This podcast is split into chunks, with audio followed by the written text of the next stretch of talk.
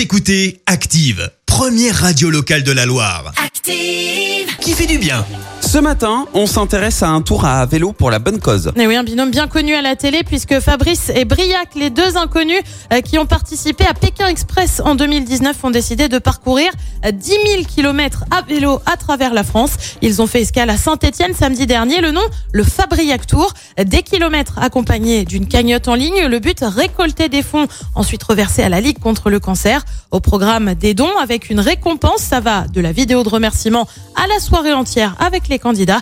Ils ont déjà récolté un peu plus de 10 100 euros. Le Tour de France se clôturera le 29 août prochain. Merci. Vous avez écouté Active Radio, la première radio locale de la Loire. Et vous êtes de plus en plus nombreux à écouter nos podcasts. Nous lisons tous vos avis et consultons chaque note. Active. Retrouvez-nous en direct sur activeradio.com et l'appli Active.